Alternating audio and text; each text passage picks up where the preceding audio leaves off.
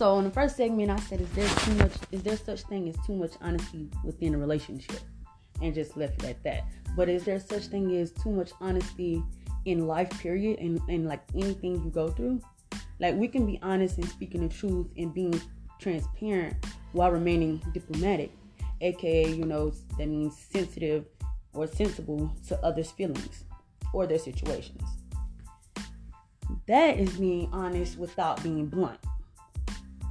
That can also hurt people. And you can hurt people by being too blunt or too honest. Being too honest is speaking our mind bluntly or rudely without considering how the recipient will feel. It's not what you say, it's how you say it.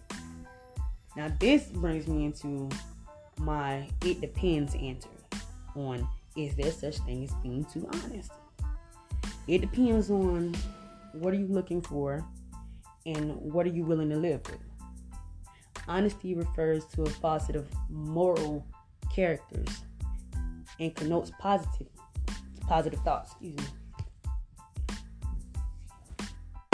And connotes positive thoughts or positive vibes or virtual or virtuous, excuse me, attributes such as integrity or truthfulness or straightforwardness.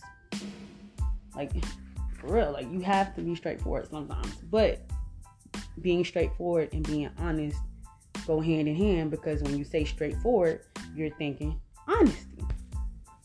Honesty is of course not bad in itself, but being too honest in the wrong situations may perhaps signal to others to feel like you know they don't care about like as if you don't care about their feelings um that can also lose face in situations but do that enough bet you won't be invited to the next cookout